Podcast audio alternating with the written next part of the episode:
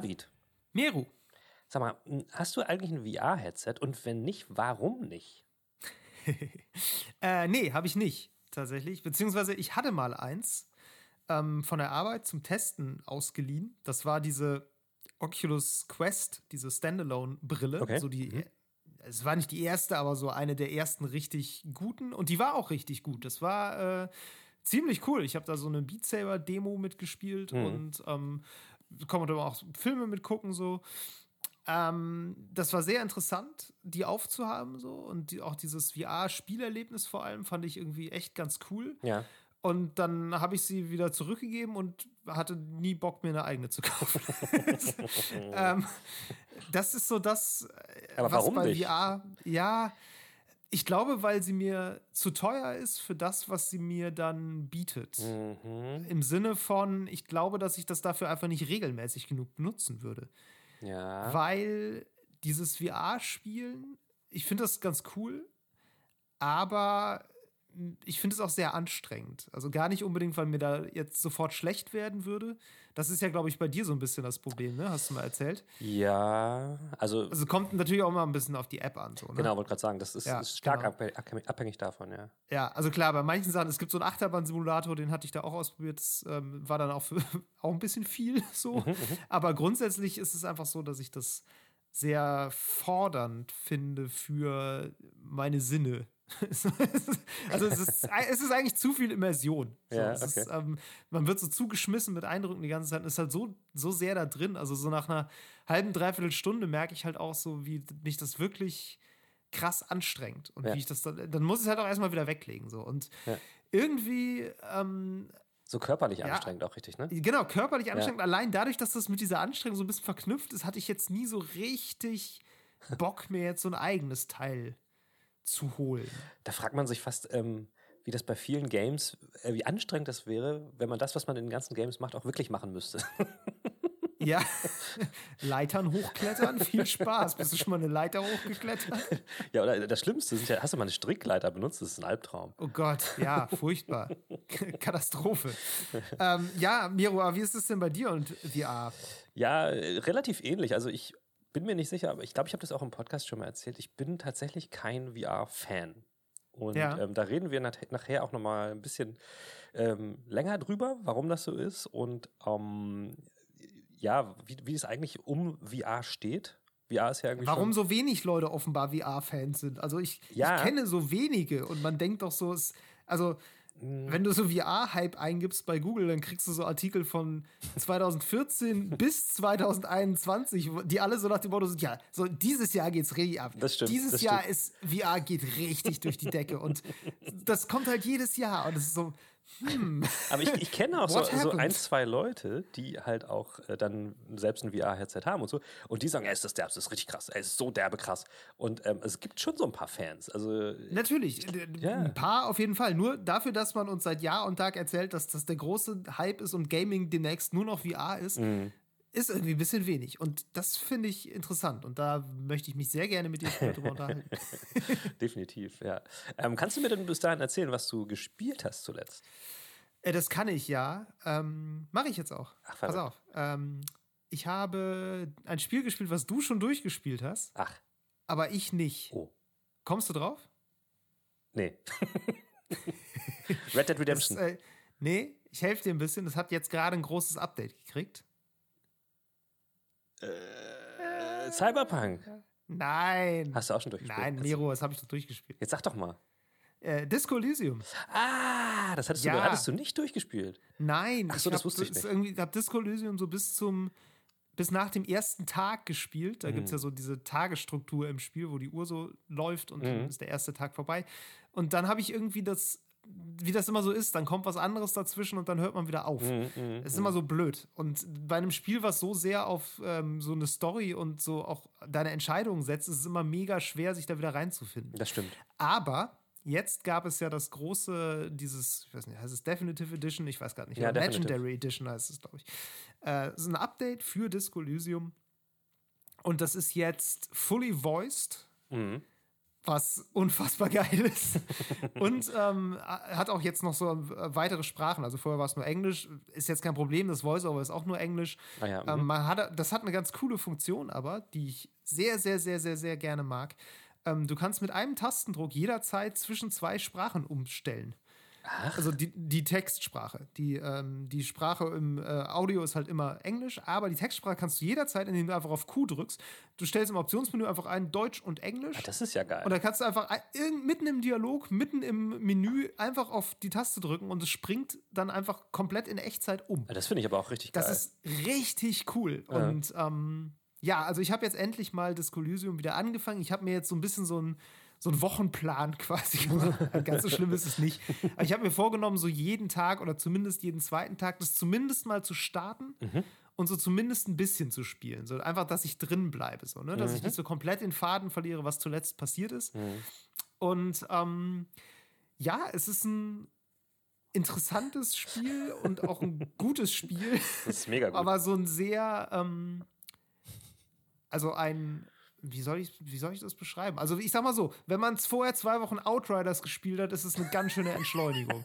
so, weil von diesem völligen übermäßigen Geballer, ja. was halt dich die ganze Zeit fordert, du bist die ganze Zeit dabei zu reagieren auf irgendwas. Ja. Und das ist halt gar nicht so, sondern es ist einfach nur, hör dir an, was diese Person sagt oder hör dir an, was dieser Gedanke in deinem Kopf sagt. Ja, und dann reagier irgendwie da drauf mhm. und äh, dann verteilst du ab und zu mal einen Punkt in irgendeinen äh, Skill und ja, setzt ziehst mal irgendwie Handschuhe an oder setzt eine Brille auf und so. Also sehr ähm, entschleunigendes Erlebnis mhm. vor diesem Hintergrund. Mhm.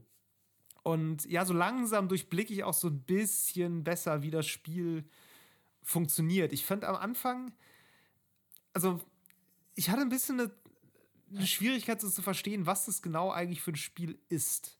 Okay. Es ist irgendwie ein Rollenspiel, ja. Mhm. Aber ich finde auch dadurch, dass es so komplett keine Kämpfe zum Beispiel hat, ist es häufig fast eher so eine Art Point-and-Click-Adventure. Definitiv, ja. Und das, das steht so ein bisschen so dazwischen und es hat so sehr, also hat insofern Ähnlichkeiten, dass man sich manchmal überlegen muss, wo gehe ich zuerst hin, was mache ich zuerst, mit wem rede ich zuerst. Dann kannst du ja auch teilweise so so Skill-Checks, die du dann wieder freischaltest, auf ja. die du dann später wieder würfeln kannst. So. Ja. Ähm, das ist so ein bisschen, man muss da so ein bisschen taktieren. Ich habe auch mittlerweile gelernt, dass ich mir immer mal so, ein, so einen Skillpunkt, den ich kriege, übrig behalte, mhm. damit ich den dann irgendwie einsetzen kann, wenn, äh, wenn ich die Fähigkeit brauchst, brauche, um mhm. dann eben auf diese Fähigkeit zu würfeln. Und ähm, ja, es ist äh, da total interessant und ich, es ist halt einfach irrwitzig gut geschrieben. Ja. So, das ist, glaube ich, wirklich der große Pluspunkt daran. Ich finde diese, diese Welt, in der das spielt, das ist, das ist der absolute Knaller. Also, mhm. das ist eine so gut designt und auch so schön umgesetzte Welt. Auch diese, diese Aquarellgrafik gefällt mir auch total gut. Und ja. ähm, ich habe auch jetzt so ein bisschen mal so ein bisschen Hintergrund gelesen noch. So, das ist ja von einem, ich, oh, lass mich, lettisches Studio? Lettisch, ja. Ich glaube lettisch. Ja. Lettisch, ne? Mhm. Ja.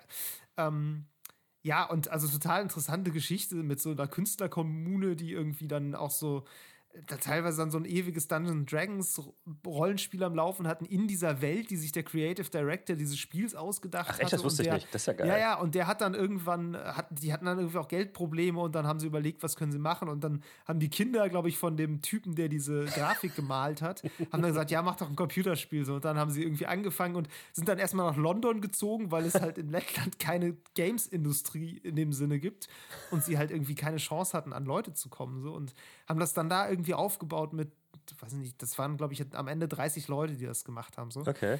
Und also super interessante Entstehungsgeschichte auch und ja, einfach auch ein Spiel, was sehr einzigartig ist in der Art und Weise, wie es so mit, mit Themen, finde ich, umgeht. Also es ist ja auch ja, ein wahnsinnig Fall, ja. politisches Spiel. Mhm. So. Also es hat ja auch eine ganz klare Haltung, auch wenn es dir immer immer alle Optionen lässt so, mm, und dich auch eigentlich für jede Option verurteilt, egal was du tust. Aber das ist halt wirklich so, du, du kannst dich halt innerhalb von 20 Minuten musst du dich da manchmal entscheiden, ob du Faschist sein willst, Kommunist oder halt irgendwie so dazwischen.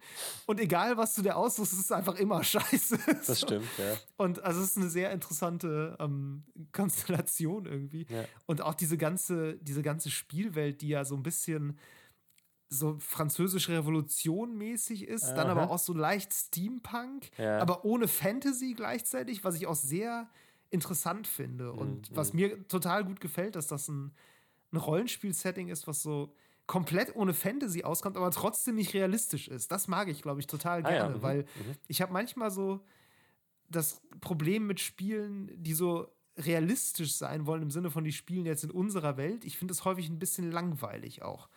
So, ähm, wir haben ja auch schon mal über The Division geredet, so, mhm. das, das ist dann auch, das ist manchmal so ein bisschen too close to home auch, aber auch sowas wie, ich weiß nicht, hast du mal The Long Dark gespielt? Nee. Das ist so ein ah, Survival. Doch, doch, warte mal, doch, ich hab's mal angefangen. Ich hab's mal angefangen. Ja, ich, genau, ich hab's auch angefangen und nie weitergespielt. Das ist auch so ein Survival-Spiel, mhm. ähm, wo du auch irgendwie in so einem wo du halt erfrieren kannst, du stürzt mit so einem Flugzeug, glaube ich, ab. Ja, und genau. Ja, das ist halt auch sehr viel auf, ne, das ist auch einfach realistisch. Mhm. So, also im Sinne von, die Survival-Mechaniken sind annähernd realistisch, aber es ist auch einfach eine realistische Geschichte. Du bist halt einfach irgendein Typ, der irgendwie, glaube ich, deine verlorene, verschollene Freundin dann auf diesem Berg finden muss, so. Und du bist dann auch verletzt und ja und da habe ich das Setting hat mich auch einfach dann nicht so richtig interessiert, mhm, weil es mhm. einfach so dröge ist, weil es halt einfach so, das ist halt die Realität so, ja, ist halt ein Typ, der aus dem Flugzeug fällt, so. Ähm, böse gesagt. Und äh, bei Disco Elysium gefällt mir das, glaube ich, so gut, dass es realistisch ist, im Sinne von, es ist nicht magisch, mhm. aber gleichzeitig hat es diese, diese seltsamen alternativen Technologien, mhm, die mhm, irgendwie bei uns eigentlich nicht existieren. Also so ein, irgendwie so ein Auto, ja. Was da irgendwie aber ganz, so mit so ganz komischen Antrieben mhm. und auch so, so eine Kamera, die so funktioniert, dass so eine Ampulle zerdrückt wird, die dann ausläuft auf so ein Blatt Papier und da dann das Bild belichtet. Also so, so ganz interessante Twists, die einfach so auf normale Technologie gemacht sind, um die so ein bisschen spannend zu machen. Ja. Ja. Das gefällt mir total gut. Und mhm. ja, wie gesagt, mit komplettem Voice-Over echt richtig, richtig gut. Ähm, ich habe auch neulich ein Interview gelesen mit dem Typen, den sie da in London aufgetan haben, der, der die, also der quasi die Hauptfigur spricht, ja. beziehungsweise die Hauptfigur spricht ja nicht, aber ihren inneren Monolog mhm, mhm. mit allen verschiedenen Skills, die dann immer mit, mit der Person reden. Ja. Ähm, der Typ hat die halt alle eingesprochen. Das waren irgendwie 350.000 Sätze. Geil. Der, das ist halt irgendwie ein Typ, der ne, über Connections, der kannte wen, der die Leute kannte so. Und der hat halt so eine sehr markante, tiefe Stimme. Mhm. Hat, singt und rappt auch irgendwie in der Band. Aha. Und meinte halt auch so, ja, ist, glaube ich, Schauspieler, aber hat auch noch nie irgendwie bei irgendwas Großem jetzt mitgemacht. Also er ist da echt so ein bisschen so reingerutscht und hat das aber richtig gut abgeliefert. So. Und ähm, mhm. ja, also total interessant und richtig, richtig gutes Spiel. Jetzt auch, glaube ich, noch besser als vorher, weil vorher musstest du halt alles lesen und jetzt kannst du dir, wenn du willst, einfach alles vorlesen lassen. Ja, ich glaube, es war vorher das immer so, dass das so ungefähr die erste Line war eingesprochen und der Rest war dann immer so zum Lesen. Genau, das war so ein komisches Zwischending. Also man, man merkte, die Ambition war da, aber ähm, das Geld war dann nicht. doch zu, genau, das Geld nicht und es war einfach zu groß. Und das, das finde ich auch total cool, dass sie das jetzt so eingesetzt haben, um da wirklich jetzt noch das, das definitive Spiel rauszumachen. Mhm. So, und jetzt noch alles rauszuholen, was rauszuholen war. Mhm. Das finde ich cool. Also ich, ich fand tatsächlich damals, als ich es durchgespielt habe, das ein bisschen so, dass fast so wie ein bisschen wie wir bei VR gesagt haben, dass es halt ähm, emotional sehr anstrengend war das Spiel so für mich. Also je länger ja. es dann auch wurde, es war es, das ist, da geht es halt sehr viel um, also wie, wie, du schon sagst, es geht ja um innerlich, in, innere Monologe ganz viel und es ja. ist schon sehr deep so und das hat mich dann da teilweise ja, auch ähm, angestrengt im Sinne von, wenn ich jetzt ein Game spiele und mir die Zeit nehme, dann will ich natürlich auch so ein bisschen Fun haben. Und das Spiel bietet nicht nur Fun, also es ist halt äh, wie so ein, wie so ein krasser Roman, den man liest ab und an. So, ne? Ja. Und, ähm, aber es ist trotzdem einfach grandios. Wie du sagst, also das Geschriebene, wie das geschrieben ist, ist einfach super. Also wirklich super. Ja, ich, ich finde auch dadurch, dass es halt, das ist halt, also dadurch, dass es so gut geschrieben ist, ähm, und dadurch, dass es auch eben pointiert und witzig geschrieben ist, häufig. Ne? Es ist mhm. ja nicht jetzt, also das ist klar, das hat schwere Themen, total. Also mhm. da geht es, es geht ja nicht nur da um Politik, es geht auch um irgendwie um Verlust, es geht auch ganz viel um sowas. Du bist halt selber einfach ein totales Wrack von Mensch. Du ja. bist halt ein kompletter Alkoholiker, ja. der irgendwie morgens wach wird, keine Ahnung mehr hat, wo er ist und jetzt einen Mordfall aufklären muss, weil er offenbar anscheinend Polizist ist. Mhm und darin auch so mittelmäßig gut. Also, und ähm, überlegt, ob er es nicht selbst war, die ganze Zeit. So. Genau, und aber auch so, ähm, es geht ja auch viel um, um Scheitern auch so. Total. Und irgendwie den eigenen Ansprüchen nicht genügen. Und du, du kannst das Spiel tatsächlich verlieren, wenn deine Moral zu sehr sinkt und du dich irgendwie, du einfach sagst, ich bin so ein beschissener Polizist, ich mach, den, mach das nicht mehr. Ja. Und dann schmeißt du halt hin und das Spiel ist vorbei. Und dann kommt auch so ein Zeitungsartikel, so, dass du gekündigt hast und das war's. So. Also, dies, diese Themen sind halt auch drin, oder auch, ne, also auch weiß ich nicht, Selbstmord. Pädophilie, mm, mm, richtig harter Shit. Auch Scheidung, alles irgendwie so. Scheidung, Drogen, ja. ist wirklich, ähm, ja. ja, aber trotzdem, zwischendurch hat es halt immer, A, hat es zwischendurch immer super menschliche Momente, mhm. gerade auch mit deinem Partner, diesem mhm. äh, Kim Kitsuragi, der mhm. hat auch so ein Polizist aus einem anderen Distrikt ist so. Ja. Ähm, und aber eben auch einfach durch diese inneren Monologe, die halt einfach so so pointiert auch einsetzen. Ne? So, wenn du einfach irgendwie gerade in so einem komplett absurden Dialog bist und auf einmal schreit dann schreit dich innerlich deine hässliche Krawatte an, weil du irgendwas tun sollst, was sie will, oder dein, dein Suchtbedürfnis sagt so, oh, guck mal da hinten, da liegt noch eine Zigarette rum, rauch die doch mal, rauch die mal, komm, los. Ja. Das ist einfach so skurril, ja. dass das ein, also mich hält das ganz gut bei der Stange so. Also ja, ich finde es auch anspannend anstrengend, auch wenn man so viel lesen muss, auch selbst wenn man sich alles vorlesen kann, ja. man muss halt trotzdem auch immer noch viel lesen. Ja. Ähm, aber wie gesagt, so um das so eine Stunde am Tag zu spielen oder auch nur eine halbe, das ist eigentlich, glaube ich, für mich jetzt gerade genau die richtige Taktik, um das zu konsumieren. Ja, ich könnte mir tatsächlich vorstellen, das ähm. nochmal zu spielen, jetzt wo es die, den Text zumindest auf Deutsch gibt, weil ich, ich bilde mir ein, ganz gut Englisch zu können, aber das ist teilweise, gerade wenn es jetzt auch sehr politisch wird und so, ist das ähm, schon harter Tobak und da stelle ich mir das auf Deutsch auf jeden Fall auch ein bisschen spielbarer vor. So. Also, ja, da ist ja auch viel so Kunst Englisch noch oder so hm. Kunstfranzösisch Englisch noch mit drin, was ja. so extra Wörter sind, ja. Insofern, also von der Qualität her kann ich mir auch super vorstellen, das nochmal noch mal zu spielen. Ja. ja, die deutsche Synchro ist übrigens auch richtig gut. Also cool. die ist auch, das ist auch einfach eine richtig gute Übersetzung. Also nicht Synchro, sondern halt Textübersetzung, meinst du? Genau, eine Textübersetzung, ja. ja. Also die ist halt auch wirklich ähm, nicht einfach nur hingeschrieben, so, sondern du merkst halt wirklich, dass die sich damit auseinandergesetzt haben, mhm. versucht den Sinn zu erfassen, versucht haben auch irgendwie Wörter, die da mhm. vielleicht nicht ganz so leicht zu übersetzen sind, jetzt gut zu übertragen. Also es ist wirklich häufig mehr eine Übertragung als eine Übersetzung. Und mhm. das macht eine gute Übersetzung ja häufig aus. Mhm. Ja, cool. Dass du auch nicht das Gefühl hast, es ist, also da ist ja in einer anderen Sprache eigentlich geschrieben. Ne? Du könntest ja. es, glaube ich, auch spielen und hättest das Gefühl, es ist auf Deutsch erschienen. Mhm. So, das ist immer, finde ich immer schon gut. Ja, also, cool. Das ist wirklich sehr gelungen. Gute Wahl, David. Ja, nicht wahr? Finde ich auch. Und äh, ja, ich bin gespannt. Ich hoffe, dass ich es durchziehe jetzt. Ja. Wie viele Tage gibt es? Äh, vier, glaube ich, oder maximal fünf. Aber nicht. Die, ah, okay. Es, ich, es da, ich da hatte nämlich kurz Angst, es wären sieben. Boah, nee, ich glaube nicht. Ich glaube nicht. Und wenn ja, denn, wenn okay. denn, also es sind auch nicht alle komplett lang. Ich glaube, der erste war ja, auf jeden Fall der längste. Ah, okay. Ich hätte jetzt gedacht, dass, weil der erste ja so mittendrin anfängt, der zweite fängt ja morgens an. Aber ja, na gut.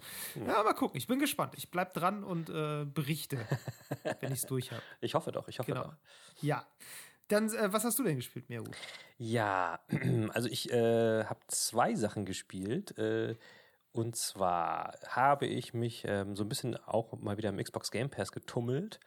Mhm. Allerdings habe ich ähm, nicht so wie du die äh, kleinen Indies ausprobiert, sondern die AAA-Sachen von ähm, EA mir angeguckt, ähm, beziehungsweise Bethesda. Ich habe nämlich zuerst, und das, da, da, kann ich jetzt ein bisschen anknüpfen an letztes Mal, ich habe zuerst, äh, ich weiß nicht mehr aus welcher Motivation heraus, einfach mal ähm, äh, Wolfenstein angefangen, ähm, ähm, The Last Order. The New Colossus? Nee, den, den nee. Teil davor, weil ich die alle ah, nicht gespielt ja. hatte bisher. Die, ja.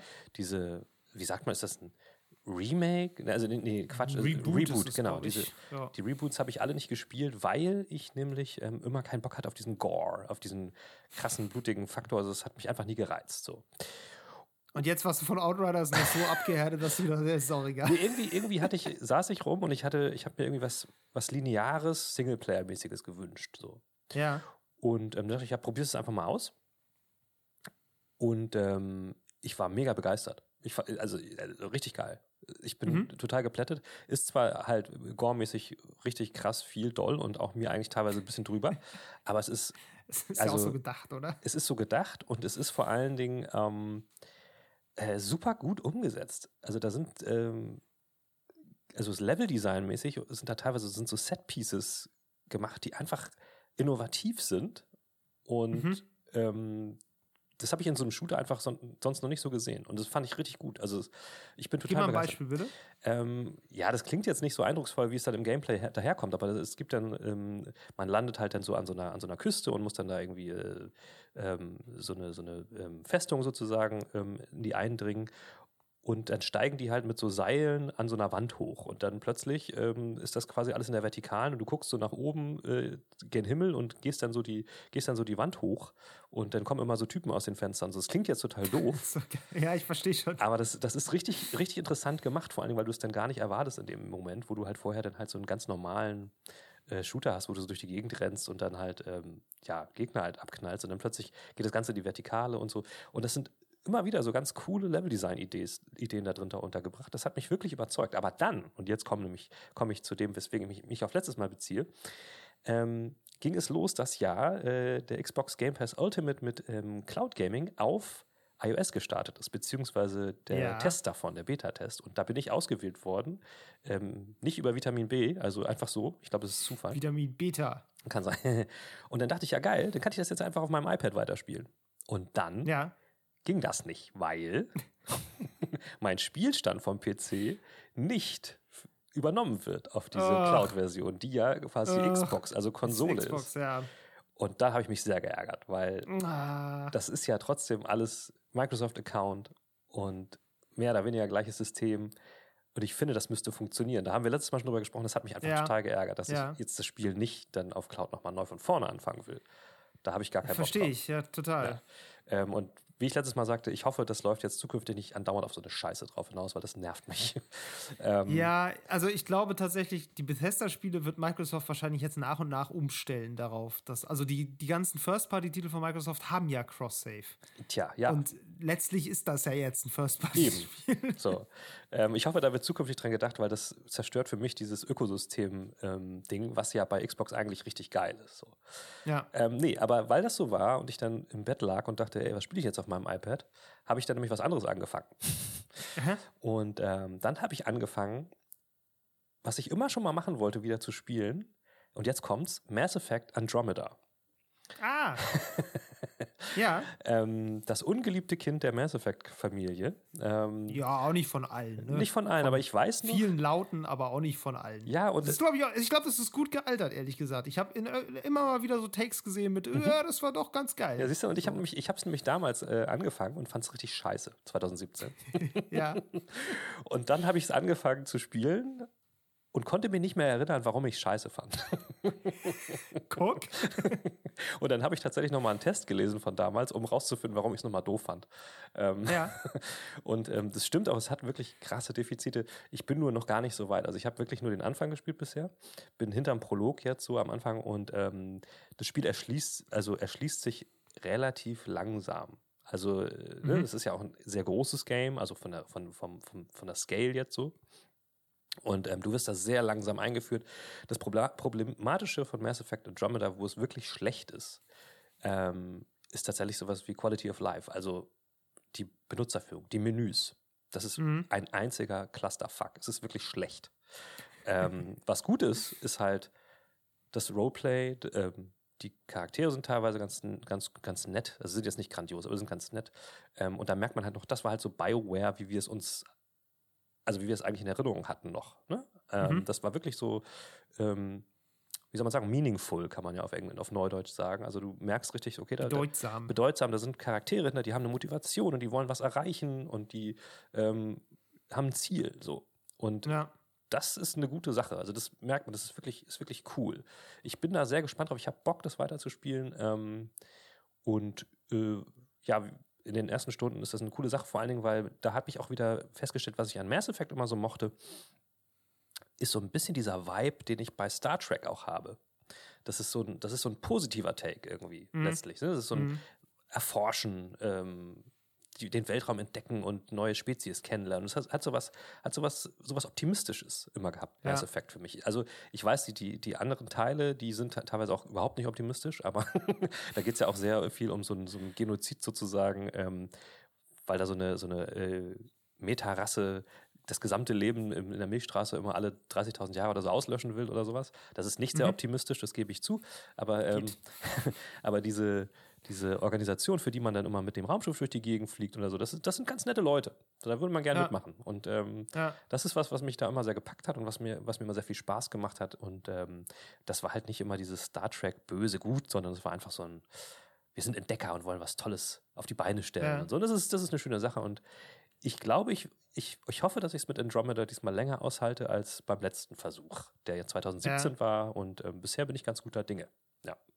Dieser Optimismus, den du da ansprichst, ne? Äh, hatte ich dir das letztes Mal erzählt? Ich glaube schon, ne? dass ich bei Anthem jetzt nochmal den Anfang gespielt hatte. Ja, ja. Und das war mir nämlich da auch aufgefallen, gerade im Kontra Kontrast mhm. zu Outriders, weil das Setting so ähnlich ist. Mhm. Und mir, aber bei Anthem halt sofort auffiel, das hat halt so wirklich so ein, so ein Aufbruchs-Entdeckergeist. So, du hast sofort das Gefühl, ja. äh, da sind, dass du bist in einer Gesellschaft drin, die, die Leute, die sich irgendwie mögen. Wie du schon genau mhm, sagst, mhm. du hast so das Gefühl, das sind Menschen, die irgendwie auch Motivationen haben, die was erreichen wollen. So dein, dein Partner, dieser Sidekick Owen halt, ne? So mhm. der von vornherein so als super ehrgeizig gekennzeichnet ist, der ja auch irgendwie äh, Freelancer sein will und so. Also ja. diese, du merkst einfach, dass sie denen was mitgegeben haben. Und obwohl das ja wirklich nicht die stärkste Story ist, finde ich, merkt man selbst das, also merkt man das selbst da noch, ja. so an den Charakteren. So. Anscheinend sind wir da so ein bisschen der Bioware-DNA auf der Spur.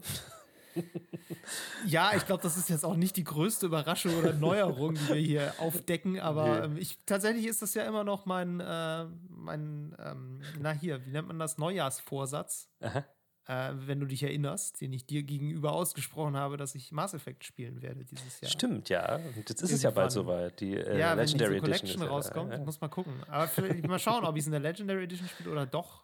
Ich glaube schon. Boah, Teil 1 jetzt so, boah, das ist glaube ich auch hart. Ja, eben. Ich, glaub, ich warte mal ab, ja. wie die bewertet wird. Ja, aber ich glaube, dass, dass die alten, ich weiß nicht, wie gut das gealtert ist. Also, wenn du jetzt da die, ja, die Oldschool-Sachen nochmal anfängst. Ich meine, du kannst ja mal reingucken, ist ja alles im Game Pass drin. Ähm, ja, wahrscheinlich die Legendary Edition nicht. Nee, die nicht, aber ich meine, jetzt, du kannst nee. ja mal reingucken, ja, ja, klar, wie, wie der alte aussieht. Ja. ja, ich meine, ich hatte ja auch schon, ähm, und ich weiß auch nicht, warum ich das jetzt noch nicht weitergemacht habe. Ich hatte Dragon Age Inquisition ja auch mal äh, angefangen ähm, ja. über den Game Pass und das sah ja richtig, richtig geil noch aus. Ähm, also, das habe ich auch mal kurz angefangen. Da könnte man ja wirklich mal äh, nochmal die ganze BioWare-Genesis nochmal vielleicht durchzocken. So. Ja, das ist aber echt so ein bisschen, als würde man sich so eine richtige dicke Fantasy-Schinken-Reihe vornehmen, ja, die man jetzt liest. Ne? Ja, das, das ist echt ein Commitment. da, für, für, Commitment sind wir nicht zu haben. Das geht keiner, keiner, hat Zeit für sowas. oh, das ist so schade. Aber wir könnten, wir könnten. ja, wir könnten, wenn wir, wir wollten. Wir müssten es nicht mal bezahlen, weil Game Pass. Nee. Okay. Ja, genau. So. Gut. Pass auf, Meru. Ja. Ähm, wenn du noch was loswerden willst, was du so Nee, du, ich, ich werde das gleich alles an. noch los, wenn es soweit ist, dann mit VR. Das ist doch gut. Ne? Machen wir das so. Dann lass uns doch jetzt mal über VR sprechen. Juhu. Also meine letzte Begegnung mit VR war tatsächlich äh, Half-Life Half Alyx, was ja für viele so der letzte große Meilenstein war in dem ganzen VR-Genre, kann man ja fast sagen. Ich habe vorher aber am meisten, würde ich behaupten, ähm, PlayStation VR ausprobiert, gespielt. Und ähm, das ist ja auch der Marktführer. Die haben ja tatsächlich am meisten ähm, Headsets überhaupt abgesetzt, weil die halt auch ein bisschen mhm. günstiger sind. Ne? Die gehen natürlich auch besser weg. Ähm, Wenn man die Playstation schon hat, ja eben. Dann, ne, da muss man sich auch nicht erst einen riesenfetzigen PC zulegen, der die Leistung bringt, um so ein VR-Headset ja. zu powern. Aber ähm, ich fand Alex dann tatsächlich überraschend krass interessant und gut. Ja. Ähm, aber jetzt auch nicht so heftig, dass ich mir dafür einen PC zulege und, und dann noch so ein Headset, ähm, weil, mhm. und das war immer mein Problem mit, mit VR, ich habe immer das Gefühl, VR ist hauptsächlich ein Gimmick. Das ist einfach so, so ja. das ist gimmicky. In den meisten Games ist es einfach eine andere Perspektive, aber ein altes Gameplay. Und mhm. da war ich schon überrascht, dass das bei, bei Half-Life Alex anders war. So größtenteils zumindest, ja. beziehungsweise irgendwie ein bisschen besser umgesetzt war alles. Aber ich habe das Gefühl, das ist nämlich das große Problem von VR insgesamt. Dass wir in den meisten Fällen, nicht in allen, aber in den meisten Fällen kriegen wir das, was wir schon aus anderen Games kennen, nur mit einer anderen Perspektive. Und ja. das reicht dann für viele Leute, glaube ich, nicht, um sich für mehrere hundert Euro noch eine neue Hardware zuzulegen. also für mich auf jeden Fall nicht. ja, ja, das, das geht mir ein bisschen ähnlich. Also ähm, ich bin da auch, wie gesagt, ne, ich besitze keine VR-Brille und meine Erfahrungen mit VR sind überschaubar, sage ich mal. Mhm. Ähm, aber eins der besten Spiele überhaupt nicht nur für VR, sondern eines der besten Spiele überhaupt ist für mich Beat Saber tatsächlich.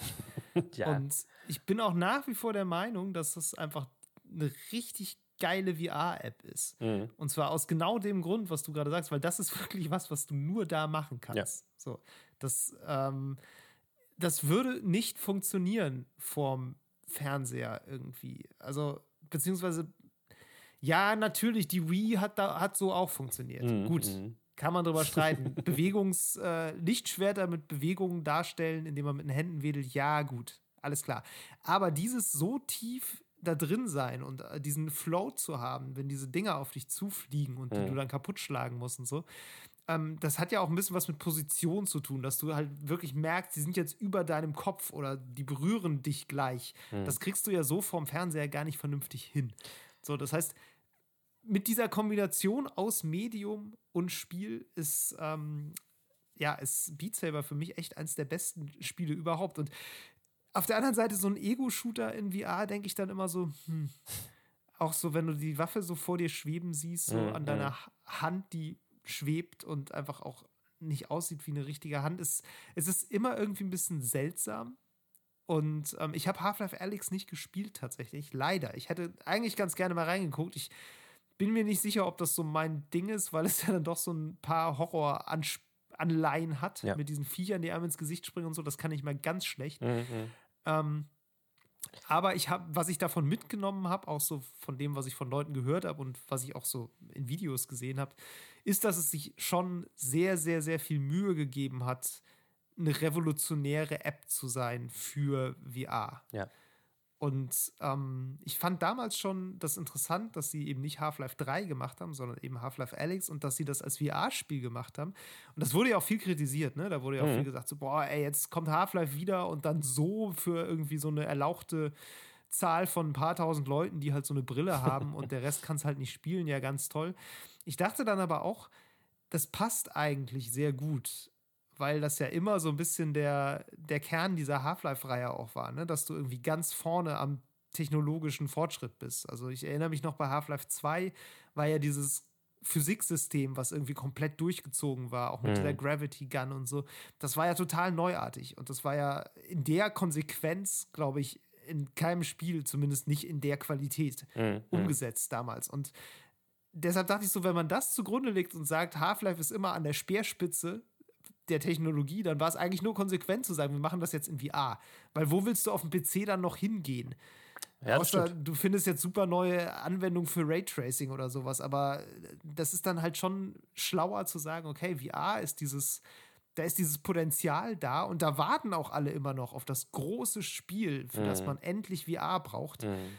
Und dann ist es vielleicht ganz klug, äh, genau diese Reihe dafür zu nehmen. Ne? Also mhm. Also ich fand das im Nachhinein total konsequent. Ja, das stimmt. Also kann man, ja, dieses Early Adopter-Ding ist halt auch was, was, was VR insgesamt halt schon sehr lange anhaftet. Und ähm, ich habe auch das Gefühl, dass viele, die da eingestiegen sind, also die früh investiert haben, ähm, auch so von so von so einer Art Stolz auch leben, dass sie da halt schon, schon dabei sind. Ähm, aber ja, wie, wie du selbst meinst, also es ist äh, bei vielen Spielen, auch bei Beat Saber, was ich auch grandios finde übrigens, auch manchmal einfach nur so, dass ich das Gefühl habe, eigentlich ist gar nicht die Brille das andere, sondern die ja. Controller sind das andere. Das bei vielen ja. Spielen äh, ist, ist die Perspektive das Sekundäre, sondern äh, die Steuerung ist das andere. Also das, das, womit du Sachen anders machst, dass du Sachen ja. anpacken kannst und sowas. Und das, und das gehört ja dazu. Ne? Das gehört sagt dazu. ja niemand, dass es nur die Brille sein muss. Nee, aber es, also ich kann mir dann trotzdem vorstellen, dass es ohne die Brille auch funktioniert.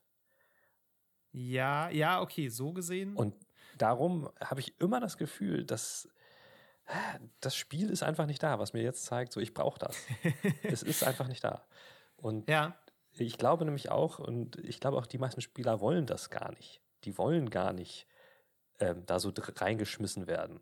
Die sind eigentlich ganz zufrieden damit, wie es so läuft. Das heißt, also es ist ja niemand da, der sagt, oh, ja, hm, keine Ahnung, so ein äh, Counter-Strike oder so ein ähm, Warzone, ist mir nicht immersiv genug. Ja, ja. Ja, ja, total. Ja. Also ich glaube auch, dass, dass diese ganze Debatte um setzt sich VR jetzt durch, häufig aus der falschen Richtung geführt wird. Also mhm. irgendwie äh, habe ich das Gefühl, es ist immer so nach dem Motto, wir haben jetzt diese krasse Technik, jetzt muss es die krassen Spiele dafür geben, so damit sich das auch lohnt. Mhm. Und wenn man sich aber anguckt, ähm, zum Beispiel den Microsoft Flight Simulator, der jetzt letztes Jahr rausgekommen mhm. ist, der auch jetzt VR-fähig ist. Und ich glaube tatsächlich, dass der eine der wichtigeren Anwendungsszenarien für VR-Brillen ist.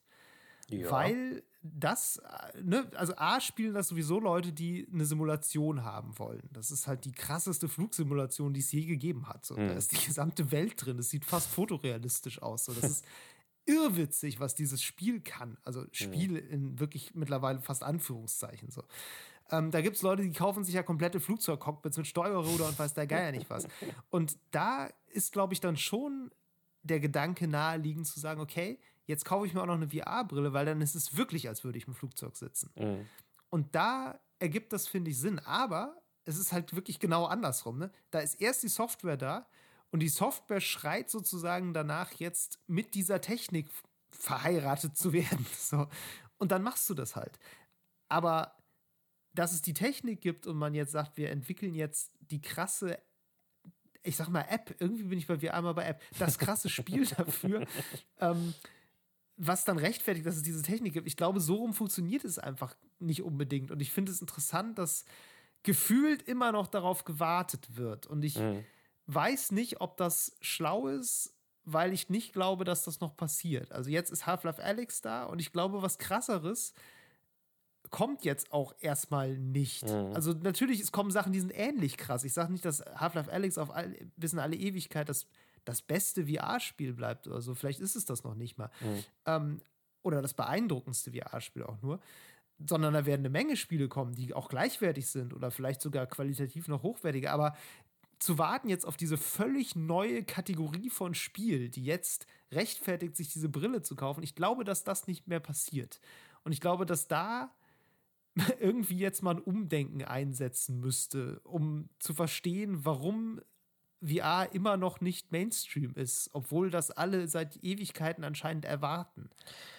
Ja, ich aber es ist einfach so, dass nur, ich habe gerade mal geguckt, äh, Half-Life Alyx hatte irgendwie so 6000 Spieler so zum im letzten okay also ne, so die, in den letzten Monaten war der Peak so bei 6000 Spielern. Ich frage mich gerade, ob das stimmen kann, weil das kommt mir gerade insgesamt sehr wenig vor. Das klingt ich sehr wenig. das jetzt parallel, während wir reden, gucke ich nochmal nach. Ja. Aber tatsächlich, der, der All-Time-Peak von Half-Life Alex war 16.000 Leute. Das ist krass wenig, ja. Das ist halt, ne, das ist, und jetzt gerade sind es halt so vielleicht so, ja, 1500. Ähm, 16.000 Leute, klar, ein Spiel, was regelmäßig 16.000 Leute kriegt, das ist super. Das ist bei Steam irgendwo in den Top 20, Ast rein. Mhm. Aber für All-Time Peak ist es tatsächlich eher wenig. Und es, vor allen Dingen für ein Spiel, da haben alle nur positiv drüber gesprochen. Also ich glaube, es hat niemand gesagt, äh, geht so. Genau, aber daran siehst du halt einfach so, die Install-Base ist irgendwie minimal eher gering. Mhm. so. Mhm. Und auch wenn das laut äh, Zahlen von Valve wohl auch zugenommen hat im letzten Jahr, also es sind mehr Leute, die jetzt auch VR nutzen, aber trotzdem ist das natürlich weit davon entfernt, dass du jetzt äh, sagen würdest, es, dass du jetzt auch nur sagen würdest, es lohnt sich, irgendeine Neuerscheinung jetzt sofort zu VR zu portieren. Mhm. Könntest du ja sagen, Cyberpunk, ne? Hätte man ja sagen können, kommt sofort mit dem VR-Modus. Gut, die hatten andere Probleme, aber wäre ja eine, Stadt Stadia, so nach dem Motto, ne? Mhm. Hätte man ja überlegen können. Ähm, aber ja, passiert halt nicht, weil das irgendwie nicht da ist. Da ist die Basis einfach nicht da. Immer noch nicht da. Und ich weiß auch nicht, ob sie mit der Denke irgendwann kommt. Ja, deswegen muss ich auch sagen, ich war, ich war total überrascht, dass jetzt PlayStation ähm, bzw. Sony angekündigt hat, ein neues PSVR rauszubringen ja. und dann auch jetzt äh, noch die Controller dazu machen will, weil die investieren halt sehr, sehr viel da rein in das Ganze. Ähm, ja. Das wundert mich einfach, weil ich habe nicht das Gefühl, dass die Games, die sie bisher rausgebracht haben, so so abgehoben sind. Ähm, sowohl ähm, dieses, zum Beispiel dieses Blood and Truth oder wie es hieß, was ja so ähm, einer der ersten richtig großen AAA-Titel dafür waren, die, die sie, mhm. die sie angekündigt haben, den habe ich, hab ich gespielt. Ich fand das ganz schlecht. Das war ein Rail-Shooter einfach. wirklich, wirklich echt blöd. Ein Rail-Shooter ja. ähm, mit, mit nichts Außergewöhnlichem dabei. Ähm, und ähm, dann haben sie ja dieses äh, Astrobot Adventure oder wie heißt es? Astrobot Rescue Mission. Genau, das ist ganz süß so und es soll wohl auch ziemlich gut sein, aber das ist kein Titel, weswegen man sich sowas kauft. So, das ist, äh, nee. ist einfach nicht so. Ähm, und auch sonst so die, die, die, Spiele, die gekommen sind, das waren alles nicht so die Knallerdinger. Und trotzdem investiert. Farpoint, weiß ich noch, ja. das habe ich damals getestet. Das ja. hatte diesen, diesen Knarren-Controller dabei. Ja, das, war, das war beeindruckend, ohne Frage. So, man saß da auf einmal in so einem Raumschiff und das Blickfeld zog sich so auf vor einem und auf einmal hatte man Rundumsicht und saß einfach im Weltall. Das war schon so, wow. Ja, okay. Krass. Aber, aber so, und du vergisst auch sehr schnell, dass die Auflösung nicht so hoch ist. Also das, das, du gewöhnst dich schnell daran. Das war dann für mich vorbei, als die ersten Gegner kamen, weil das waren so kleine Spinnen, die einem direkt ins Gesicht gesprungen sind. Das war richtig fies. Ja, aber ne, ich finde es trotzdem seltsam, dass sie immer wieder und immer weiter ins, äh, investieren in dieses, in dieses System. Ich glaube, das liegt da, daran, dass sie das eher so sehen, dass sie das halt, ähm, dass sie damit ihr, Sekund ihr System sekundär nochmal vermarkten können. Ne, wenn ja. die Leute dann irgendwann die Playstation alle haben, dann haben sie die schon, dann kaufen sie nichts mehr an Hardware. Aber ja. dann kannst du denen halt dann nochmal das andrehen. Und ich glaube, das ist der Grund, warum die das machen. Und das ist natürlich aufgrund ihrer Marktposition machbar. Ähm, aber äh, ich erwarte jetzt nicht das krasseste Uncharted oder The Last of Us VR-Game. So. Und, und also, ne, das ist halt irgendwie, weiß ich nicht. Ja, ja. Und ich glaube, das mit der Innovation kommt auch daher, dass du hast natürlich keine Schla also oder wenige, viel weniger so Indie-Studios, die krasse Ideen haben und dann umsetzen wollen auf VR, weil der Markt nicht da ist. Wenn du zu, Klar, wenn du zu fünf oder zu zehn dir aus den, ein Spiel aus den Rippen schneidest, wo dein Herzblut drin steckst, aber da halt nur 10.000 Leute das kaufen können, das geht nicht. Und Wobei es ja viel, also es ist ja nicht so, als gäbe es keine VR-Spiele, ne? müssen wir ja auch mal kurz sagen. Also das Steam stimmt. quillt ja über, wie, bei, wie in jedem Genre quillt Steam natürlich auch bei VR über. Na klar. Ähm, die Frage ist da aber noch mehr, welche Spiele schaffen es da überhaupt über so die, auch, auch nur über die, die kritische Marke der hm. Wirtschaftlichkeit. Hm. Genau. Das ist ja bei normalen Indies schon schwer. Eben. Und wenn du dann halt äh, noch sowas Nischenmäßiges machst, was halt nur Early Adopter sich kaufen können, Puh, da muss schon sehr, sehr viel Herzblut drin stecken. Und deswegen deswegen glaube ich, da fehlt auch so ein bisschen der Anschwung. Ne? Da fehlt so der Anschwung, dass halt die, die super kreativen äh, Entwickler so super kreative Ideen pitchen können, die dann auch sich so gut verkaufen, dass es, dass es wirklich läuft. Und deswegen gibt es halt, gibt's halt so ein Beat Saber, was dann irgendwie mal groß wird. Oder ähm, ich glaube auch zum Beispiel, dass, ähm, äh, wie heißt dieses, äh, ich vergesse immer wieder den Namen, Tetris Evolution oder was? Nee, ähm, ähm, äh, oh ja, ich weiß genau, was du meinst. Das ist diese, dieses äh, Tetris Effect. Tetris Effect, genau. Tetris das, das halt, das gab es ja auch zuerst in VR und das sind so Sachen, die sind auch richtig cool dafür. Die sind nicht unbedingt auf VR angewiesen. Aber sie ja. funktionieren gut damit. Oder auch, was ich immer wieder zitiere als meiner Meinung nach ein super Prinzip für VR, ist dieses ähm, ähm, ähm Keep Talking and Nobody Explodes, wo man halt so, ja. so, eine Bombe entschärfen muss und der, die anderen, die Mitspieler lesen die Anleitung der Bombe und der mit VR ja. hat dann halt die Bombe vor sich und muss sie drehen und die Knöpfe betätigen und so. Das geht auch ohne, es gibt es auch ohne, es gab es vorher auch auch ohne VR, aber das ist ein Spiel, was halt ganz klar darauf setzt. Und es gibt immer mal solche Games, äh, aber trotzdem, selbst wenn ich jetzt alle zusammennehme, die wir jetzt aufge äh, aufgezählt haben, würde ich mir da trotzdem nicht für mehrere hundert Euro extra eine Hardware kaufen, die dann noch meinen PC unterstützen muss. Und klar, da hat PlayStation natürlich schon so ein bisschen Pluspunkt, weil die PlayStation kann, was sie kann. Und das kann ich so als Erweiterung ja. oben on top noch kaufen. Ähm, aber das ist auch keine Garantie. Ich meine, Nintendo hat es auch noch mal probiert. Ja, komm, Labo VR zählt nicht. Okay, das zählt nicht. Okay. Das, war, das war wirklich ein Gag. Okay, okay, das zählt. ja, also das, das war so, so für Kinder. Das war VR im Grunde wirklich für Kinder. Mhm. Ja. So, um so ein bisschen mal so zu schnuppern, was das ist. Aber das war es auch. Also es war nie als ernsthaftes VR-Ding. Das ging ja schon, also das ging ja von der Auflösung und der Framerate allein ja, schon nicht. Nee, also natürlich. Also das natürlich. war, nee. Wie, wie, wer weiß, vielleicht kommt das Revival mit der, mit der Switch Pro dann. ja, nee, aber ne, wie du schon sagst, also klar, das muss am PC laufen oder eben an der Playstation. Ich stimme dir da übrigens zu. Also ich glaube auch, dass Sony einfach weiß, dass sie eine große Install-Base bei der PlayStation 5 kriegen werden. Ja. Ähm, das dauert jetzt gerade ein bisschen, aber über kurz oder lang werden die ein paar Millionen von den Dingern, ein paar zehn Millionen von den Dingern verkaufen. Mhm. Das ist völlig außer Frage, glaube ich. Und äh, klar, dann, wenn irgendwann dann ne, diese Brille da ist und die wissen ja auch nicht, was noch kommt an Spielen. Vielleicht ne, gibt es ja dann doch den Durchstarter, so das kannst du ja nicht ahnen. Mhm. Ähm, ja, aber da werden die sicherlich auch äh, darauf bauen, dass Leute sich dann diese Brille noch extra zulegen. Aber ich meine, was ja so ein bisschen den Markt zugänglicher macht, sind ja diese VR-Brillen, die eben keine, keinen externen Rechner brauchen. Ne? Also die Oculus Quest war, wie gesagt, so das erste High-Profile-Gerät. Ja. Mittlerweile gibt es die Quest 2, die ich auch wirklich sehr gerne mal benutzen würde, aber die kriegst du ja in Deutschland nur per Import. Ach ja, also stimmt. die müsste ich mir Mhm. dann kaufen und importieren, weil Facebook ja aus irgendwie, also beziehungsweise Oculus gehört ja Facebook. Man muss ja jetzt einen Facebook-Account haben, um sich da einloggen zu dürfen und diese Brille nutzen zu können. Mhm. Was ich dann auch schon wieder so assi finde, dass ich eigentlich auch schon keinen Bock mehr drauf Ja, habe. nicht also wenn es du. wenigstens nur ein Oculus-Account wäre, aber ein Facebook-Account ist halt wirklich so, es hat einen Grund, dass ich meinen Facebook-Account gelöscht habe. Ja, und das ist, es ja, Also- ist ja nicht nur so, dass du das doof findest, sondern ähm, die deutschen Aufsichtsbehörden finden es halt auch nicht so cool. Eben, genau. Und deshalb kriegst du die hier halt einfach nicht. Was schade ist, weil das bestimmt ein richtig gutes Gerät Ja. ist. Alles, was ich darüber gelesen habe, ist wirklich so, wow, krass. Aber ähm, ja, im Grunde muss man jetzt auf die nächste große Brille warten, die ungefähr das gleiche kann. So. Aber ich glaube auch über kurz oder lang, dass dieses Standalone VR dann eher das wird, was sich zumindest so als Zweitgerät durchsetzt. Ne? Ja. Also es wird auch nichts sein, was, wo Leute dann, also beziehungsweise, lass mich kurz eins zurückrudern. Es wird sicherlich Leute geben, die nur VR spielen. Die haben dann aber keinen Gaming-PC. Aber ich glaube nicht, dass Leute, die einen Gaming-PC haben, den jetzt extra nur haben, um nur VR zu spielen. Und äh, die könnten sich dann auch so eine VR-Brille als Standalone holen, um irgendwie vielleicht auch einfach dann ins Wohnzimmer zu gehen damit und eben nicht vorm PC damit rumhampeln zu müssen, weil ja, da haust du ja dann auch mal irgendwo gegen und so. Das ist auch alles, das ist auch irgendwie unbequem, alles so, so ein bisschen. Ja, Aber klar, es gibt sicherlich so ein paar Enthusiasten, die machen das jetzt auch schon und die rüsten dann auch auf und die haben dann immer das, das tollste Gerät und so. Aber ich glaube, bis so der Markt kommt, wo du so eine VR-Brille zu Hause hast, wie du vielleicht als Hobby eine, sagen wir mal, Digitalkamera hast, eine tolle, so weil du ein bisschen fotografierst, so, dass du dir vielleicht irgendwie dann eine VR-Brille kaufst. Ähm, ja, da weiß ich gerade nicht, ob der, ob der Punkt schon erreicht ist.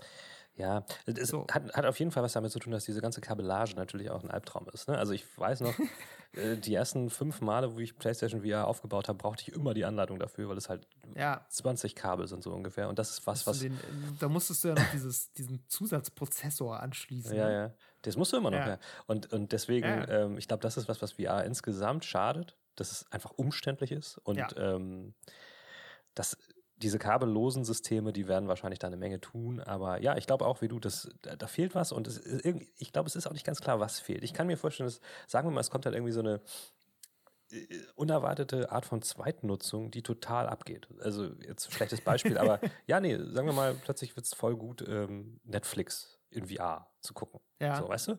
Aus was weiß ich für einem Grund. Aber sowas könnte halt den totalen Boost dann irgendwann geben, sodass Mhm. die Leute es gar nicht in erster Linie nur für die Games kaufen, sondern sich so günstigere kabellose Headsets, Standalones holen, weil man irgendwas anderes damit machen kann.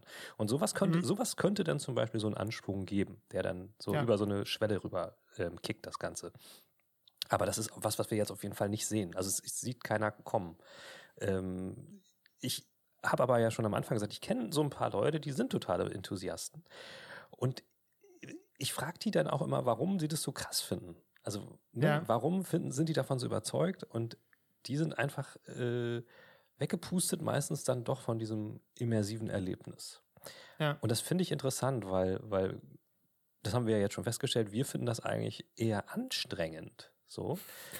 Naja, ich finde es anstrengend, weil es so überwältigend Genau, ist. genau. Das ist bei denen Aber auch nicht erst so. nach einer gewissen Zeit. Ne? Mhm. Und von denen habe ich aber eher gehört, die sagen ja, man gewöhnt sich daran. So. Ja, das kann sein. Das kann halt sein. Die Frage, ist, die ich mir dann stelle, will ich mich da, also will ich mich daran gewöhnen? Also ich will ich erstmal was unangenehm verspüren, längere Zeit, bis ich es dann wieder toll finde? Ich weiß es nicht, ob das der Ja. Ansatz sein kann. Ich weiß gar nicht, ob das so gemeint ist, um ehrlich zu sein. Also, ähm, ich meine, man kann sich auch daran gewöhnen, die immer nur eine halbe Stunde zu nutzen. So, das wäre, ne? Also, Ja. wenn mir jetzt jemand eine VR-Brille schenken würde, wie gesagt, ich sehe keinen Grund mehr, eine zu kaufen, aber ich würde sie sicherlich nicht wegschmeißen. Nein, ich also, auch Wenn ich nicht. jetzt eine hätte, würde ich auch sagen, ja, okay, dann, dann nutze ich die jetzt mal und hol mir mal irgendwie ein Spiel dafür und guck mal. Und Mhm. dann probiert man das halt so ein bisschen aus, ne? Mhm. So, ähm, ich glaube, was, was so ein Teil dieser Anstrengung auch ist, ist so, dass man, also ich bin gedanklich immer dann in zwei Welten, weil ich muss gedanklich einerseits im Spiel sein Mhm. und muss mich halt aufs Spiel konzentrieren und will mich ja auch aufs Spiel konzentrieren.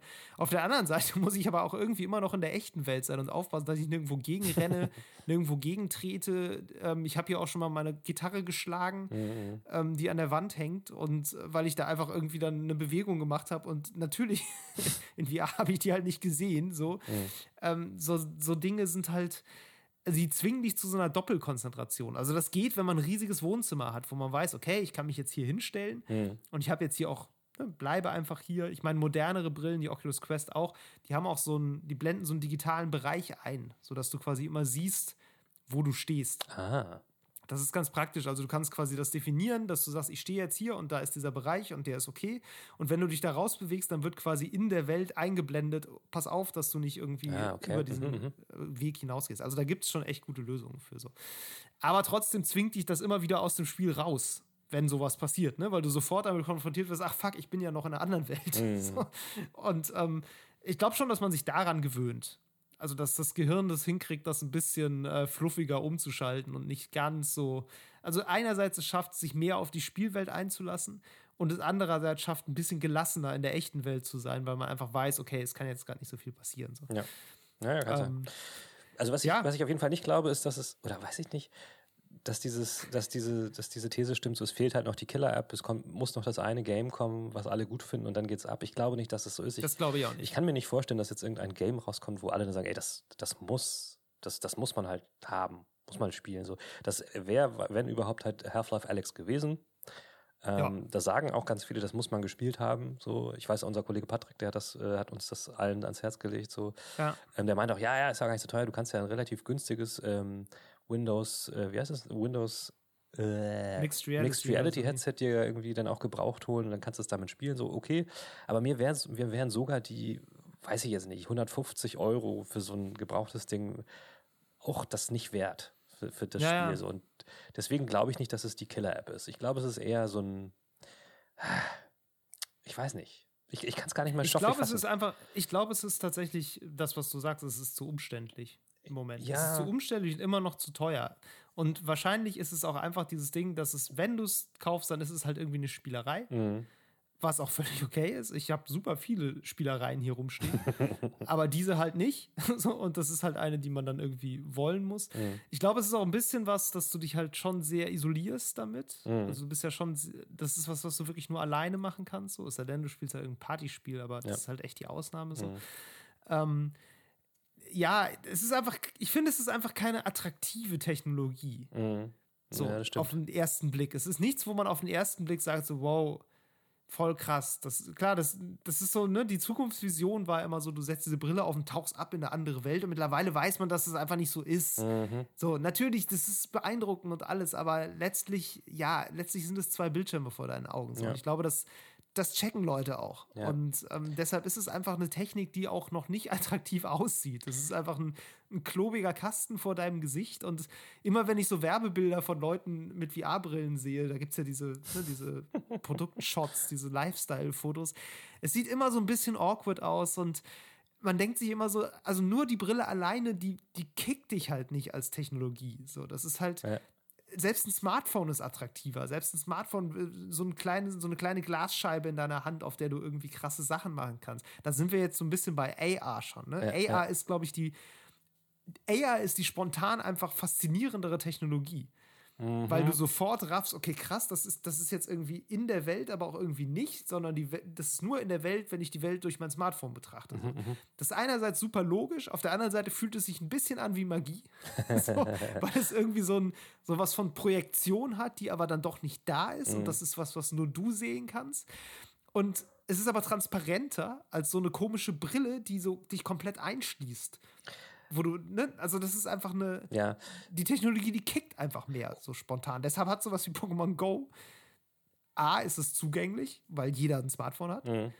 Und äh, ja, die, dieser Effekt, wenn du den denn haben willst, du musst das ja noch nicht mal mit AR spielen. So, das ist ja nur ein Teil des Ganzen. Ja, woll- wollte ich gerade Ähm, ich gerade sagen. Also ich habe das Gefühl, und, und das ist, das ist halt, ja gut, also über AR können wir, können wir viel reden, aber bei Pokémon Go ist das Ding, die meisten Leute, die das in Anführungszeichen ernsthaft spielen, benutzen den AR-Modus nicht. Die schalten das, stimmt. aus. Ja, Die, ja. da, Die laufen nur rum. Die laufen das nur ist rum. dann eher ein GPS-Spiel als ein AR-Spiel. Und das, das finde ich bezeichnend, so, weil das Problem ist, und das hat VR auch, dass für den Effekt ist auch die benötigte Rechenleistung einfach zu groß. Batterie vor allem. Und in, ja, im, im du Fall willst von. ja auch nicht, dass dein Smartphone sofort leer Im ist. Fall von, von äh, Smartphones rechnet sich das halt direkt in Batterielaufzeit um. Ja. Und äh, ne, da ist halt ne, die, die sind Kosten-Nutzen-Rechnung wieder da. So, wie viel bringt mir das dafür? Und deswegen, die meisten Leute schalten es ab, um Batterie zu sparen und länger spielen zu können. Und so Ja. ähnlich ist das wahrscheinlich bei VR denn umzurechnen auch. So, ich kann wahrscheinlich länger entspannt spielen, wenn ich das nicht mit VR tue. Ja.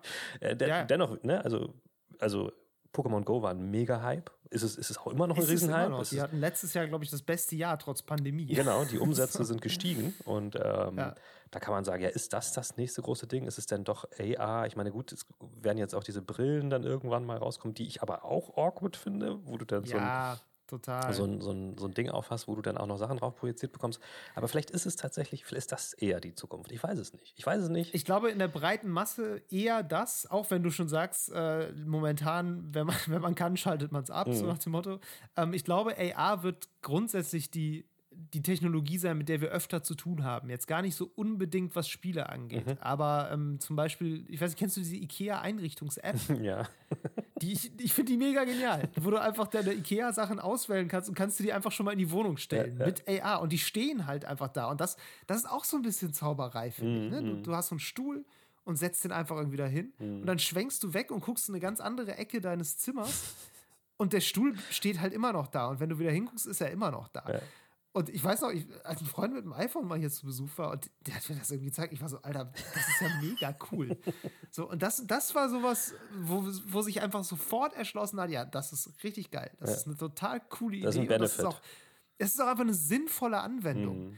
Weißt du, zu gucken, ob die Möbel in dein Zimmer passen, bevor du sie kaufst, Mhm. ist doch mega. Total. So, da kann, äh, ne, demnächst machst du das mit Frisuren, mit Klamotten, Ja, kannst dir ja. angucken, ob dir das, äh, ob dir das Hemd steht, bevor du es kaufst, so nach dem Motto. Mhm. Ich glaube, dass das die Technologie ist, mit der wir in den nächsten Jahren noch mehr zu tun haben werden, Mhm. wenn auch dann die Akkulaufzeiten und so da mitziehen und so. Es gibt ja auch schon jetzt sehr viele AR-Apps. Als ich nach AR jetzt geguckt habe, so ein bisschen zur Recherche, Mhm. habe ich lustigerweise auch ganz viel so so Blogs gefunden für so, für so Werbemacher. Ja, so, wo ja. so war, ja, wie macht man denn jetzt am besten Werbung in AR? Das Mhm. soll doch immer alles ganz toll sein. Wie, wie kriegt man die Kunden denn jetzt am besten mit, mit AR? Also Mhm. Da sind schon ganz viele Leute wirklich auf der Spur, sag ich mal, Ja. uns jetzt von allen Seiten mit Werbung zuzuballern, natürlich. Ähm, nee, aber auch um rauszufinden, wie man AR besser nutzen kann. Ja. Und ja, VR, wie gesagt, ich glaube da, dass eher dann der Nutzen der Software folgt. Ja. Also, Und da glaube ich, das ist, glaube ich, tatsächlich eine sehr wichtige Technik, ganz kurz noch, im Ingenieursbereich. Ja, Ein Freund von definitiv. mir arbeitet bei, äh, bei einem Flugunternehmen und der sagt halt auch, die machen äh, mit Turbinen und sowas Mhm. äh, ganz viel auch mit VR. Ah, Einfach ja. weil du dann eine ne Turbine reparieren kannst, ohne dass die Turbine da ist. Du kannst dir alles angucken, kannst die Mhm. aufziehen, kannst da drin, Cool. drin rumwurschteln so. Und Mhm. das ist halt einfach ein, äh, ein sinnvoller Anwendung. Total, ja. Bei AR-Spielen wiederum muss man nochmal sagen, also ich glaube, dass, dass dieses Pokémon Go-Ding, das immens erfolgreich ist, aber dann auch schon irgendwie bisschen wirkt wie das Ende der Fahnenstange, weil äh, was da sonst noch so gekommen ist in der Richtung, das war äh, medium erfolgreich. Ich meine, es gab ja dieses Harry Potter Game, was quasi das gleiche war in grün. Ähm, Ja. Es gibt so ein äh, The Walking Dead Game und so, das ist auch fast das gleiche. Die waren bei weitem nicht so erfolgreich. Was man, man kann halt fa- fast sagen, der, der Markt ist halt mit einem gigantischen Game in der Richtung auch schon gesättigt. Ähm, Ja, und ich meine, ne, guck dir Minecraft Earth an. Ja, genau. Das ist ja irgendwie kürzlich erst gestartet. Das macht jetzt schon wieder zu. Und ich glaube, das würde übrigens deine These sehr gut stützen, dass Leute Pokémon Go eigentlich überhaupt nicht wegen AR Mhm. spielen, sondern aus ganz anderen Gründen. Weil Minecraft Earth war ja was, für das du wirklich AR nutzen musstest. mhm. Weil da war ja der Trick, dass du Minecraft-Gebäude in die echte Welt baust, Ja. die du dann in AR quasi siehst. Und es war halt nicht so dieses Sammelding wie bei Pokémon, was du auch ohne AR machen konntest, sondern der Kern des Spiels war AR. Ja. Und es hat halt nicht funktioniert. So, weil Leute das nicht, nicht wollen anscheinend. Ja, ich, also ne, abgesehen von der Akkuleistung, glaube ich, ist es auch tatsächlich so, du willst nicht die ganze Zeit dein Telefon äh, über die Horizontale rüber, äh, die, die Horizontlinie rüberhalten müssen, um irgendwas Ja. zu spielen. Das ist auch einfach scheiße anstrengend. Äh, Sieht auch einfach komisch und es aus. sieht komisch aus. Ich glaube, das ist dann was, was dann tatsächlich, wenn die, diese Brillen dann irgendwann kommen und die, wenn sie dann vielleicht auch nicht ganz so ätzend aussehen, sondern aussehen wie eine normale Brille, da kann man dann nochmal drüber reden. Aber momentan äh, sehe ich auch nicht, dass es irgendwelche Indie-Entwickler gibt, die richtig krasse AR-Games auf den Markt hauen. Also es gibt immer mal sowas, aber da kommen wir ganz schnell wieder in diesen Mobile-Games-Sektor, wo ah, Spiele auch irgendwie, das hatten wir schon mal, Spiele irgendwie anders sich anfühlen Anders funktionieren. funktionieren und sich anfühlen. Und Ja. ich glaube, das ist einfach, ich meine, guck mal, selbst in Apple Arcade, und Apple ist ein riesen Vorantreiber von AR immer gewesen. In Apple Arcade gibt es keine AR-Spiele. So. Ja. Und das ist, das ist bezeichnend. Ne? Weil die, Ja, die iPhones, die aktuellen, sind alle darauf ausgelegt, dass sie das können. Die haben doch ein iPhone auch mal beworben mit diesem AR-Strategiespiel, wo man so mit Max auf dem Tisch rumlaufen Exakt, konnte. Was keinen ja. Schwanz spielt. Also ja. das ist einfach, es ist einfach nicht, nicht da, dieser Hype. Und der, der ja. wird vom Marketing halt immer uns empfohlen und diese Goldgräberstimmung, die du da beschrieben hast, so was Marketing angeht, die gab es ja bei VR, VR auch ganz lange. Ja, so. total. Das, äh, das sind alles so Sachen, genau wie 3D-Fernsehen, glaube ich, und damit habe ich VR auch ver ver verglichen. Die werden uns immer als das nächste große Ding verkauft, das wir unbedingt alle brauchen und dann ja. brauchen wir es einfach gar nicht. Kommt vor, ja. kommt Aber so. wo wir gerade dabei sind, Miro, was wäre denn jetzt, äh, angenommen, du könntest bestimmen, was wäre denn jetzt so für dich so die Konditionen, wo du sagen würdest, ich hole mir jetzt doch mal eine VR-Brille? Meinst geldmäßig? Ja, nicht nur, also so auch so Rahmenbedingungen. Also äh, kannst ruhig, spinn ruhig mal rum. Also auch so nach dem Motto, wie die Brille beschaffen wäre, was sie kosten würde, was es vielleicht dafür gäbe. Das ist tatsächlich eine schwere Frage. Also, weil ich, äh, ich glaube, Gamern geht es gar nicht mal nur um den Preis. Die sind auch bereit, viel Geld auszugeben für krasse Sachen. Mhm. Ne? Also ich meine, da kann eine Konsole kann viel kosten, eine Grafikkarte kann viel kosten, man bezahlt das mitunter. Ähm, die Kombination muss von allem stimmen. Es muss die richtige Software da sein. Ähm, ich muss das Gefühl haben, wenn ich jetzt in diese Hardware investiere, muss auch über einen lang, langen Zeitraum geiler Shit kommen. Und das mhm. ist so ein bisschen das Ding. Wenn ich mir das Ding jetzt hole und übernächstes Jahr ist dann VR doch tot, dann sehe ich alt aus. Ähm, deswegen, Uncharted für VR wäre wär auf jeden Fall ein Kaufargument. Aber wahrscheinlich würde es mich noch nicht überzeugen. Ich kann, ich, ich kann da gar nichts ich verlange nicht, dass eine, ein gutes VR-Headset 250 Euro kostet. So, ich, ja. Aber ich, ich glaube fast, ich möchte die Möglichkeit haben, mit was mega günstigem einzusteigen. Ja. Und dann, wenn es mir dann mittelfristig gefällt, weil auch gute Software kommt, rüste ich dann gern nochmal nach. Ja. Und das ist natürlich wir sind ja jetzt so ökosystemmäßig in einer sehr prekären Situation gelandet, wo, wo das alles mit, mit äh, Exklusivität und so weiter und so fort alles immer so Rattenschwanz hinter sich herzieht, wer, mhm. wer das jetzt auf den Markt bringt und sowas. Ähm, mhm. Deswegen weiß ich jetzt gar nicht so. Also würde ich Bock drauf haben, wenn Sony jetzt so eine PSVR günstig Version und eine Pro-Version auf den Markt bringt? Ich, ich würde es trotzdem nicht kaufen. Ich weiß es nicht. Ja, vielleicht ja monatlich mietbar. So, weißt du, so für 15 Euro im Monat, also fast ein bisschen viel. Würde ich auch nicht machen. 10 Euro, 15 Euro inklusive Spiele. Ja. So ein Abo. Du mietest dir eine VR-Brille. 15 Euro inklusive ich glaube, Spiele, da PS5. Hier, da könnte mich dann eher Xbox mit dem Game Pass abholen, aber da müsste auch jedes Xbox Game Pass-Spiel funktionieren. Oh Gott, ja, aber das will, will man ja Nee, eben. Nicht, man will es halt auch einfach gar nicht. Deswegen ist es nee, schwer. Nee, nee. Das ist schwer. Ja, das, das stimmt. Das ist sehr schwer. Ich warte einfach, dass ja, eine gute du, Gero, vielleicht kommt. sind wir einfach keine VR-Fans. Das macht Vielleicht sein. müssen wir uns einfach damit abfinden. Ja. Und ähm, ja, trotzdem schön, dass du mit mir darüber gesprochen hast. Ja, ich kann mir vorstellen, wir, wir verlieren jetzt wahrscheinlich 50 Prozent unserer, unserer Hörer, aber. genau, wenn, wenn wir das hier völlig falsch einschätzen, wenn ihr alle eine VR-Brille zu Hause liegen habt und sagt, Leute, vielleicht geht ihr einfach mal wieder vor die Tür und redet mal mit echten Menschen, äh, dann, dann, sagt uns das gerne. Ja, schreibt uns ich mal. Ich glaube zwar nicht dran, aber ich lasse mich wirklich sehr gerne eines Besseren belehren ja. und dann wüsste ich auch, wieso, wüsste ich aber dann, denkst dann auch gerne, warum ihr nicht alle jetzt gerade Half-Life Alex spielt, weil so viele können es dann doch nicht sein. Die haben es alle schon durchgespielt. Nein, aber ähm, tatsächlich ja. würde ich gerne mal wissen. Also, wenn es Hörer gibt, die sagen, ey, VR ist der Shit, was labern die da für eine Scheiße? Sch schreibt uns einfach mal und äh, lasst es uns wissen, ja. was wir da, was wir verpassen. Also, das würde mich wirklich interessieren. So ist es nicht. Ja, mich auch. Cool. Gut. In diesem Sinne. Jo. Vielen Dank fürs Zuhören. Und bis zum nächsten Mal. Ciao. Tschüss.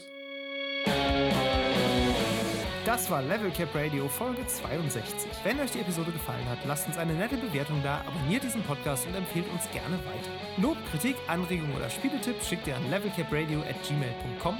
Bei Twitter findet ihr uns unter lcrpodcast, außerdem twittere ich unter hamlabum und Meru unter djmeru. Danke fürs Zuhören und bis zum nächsten Mal.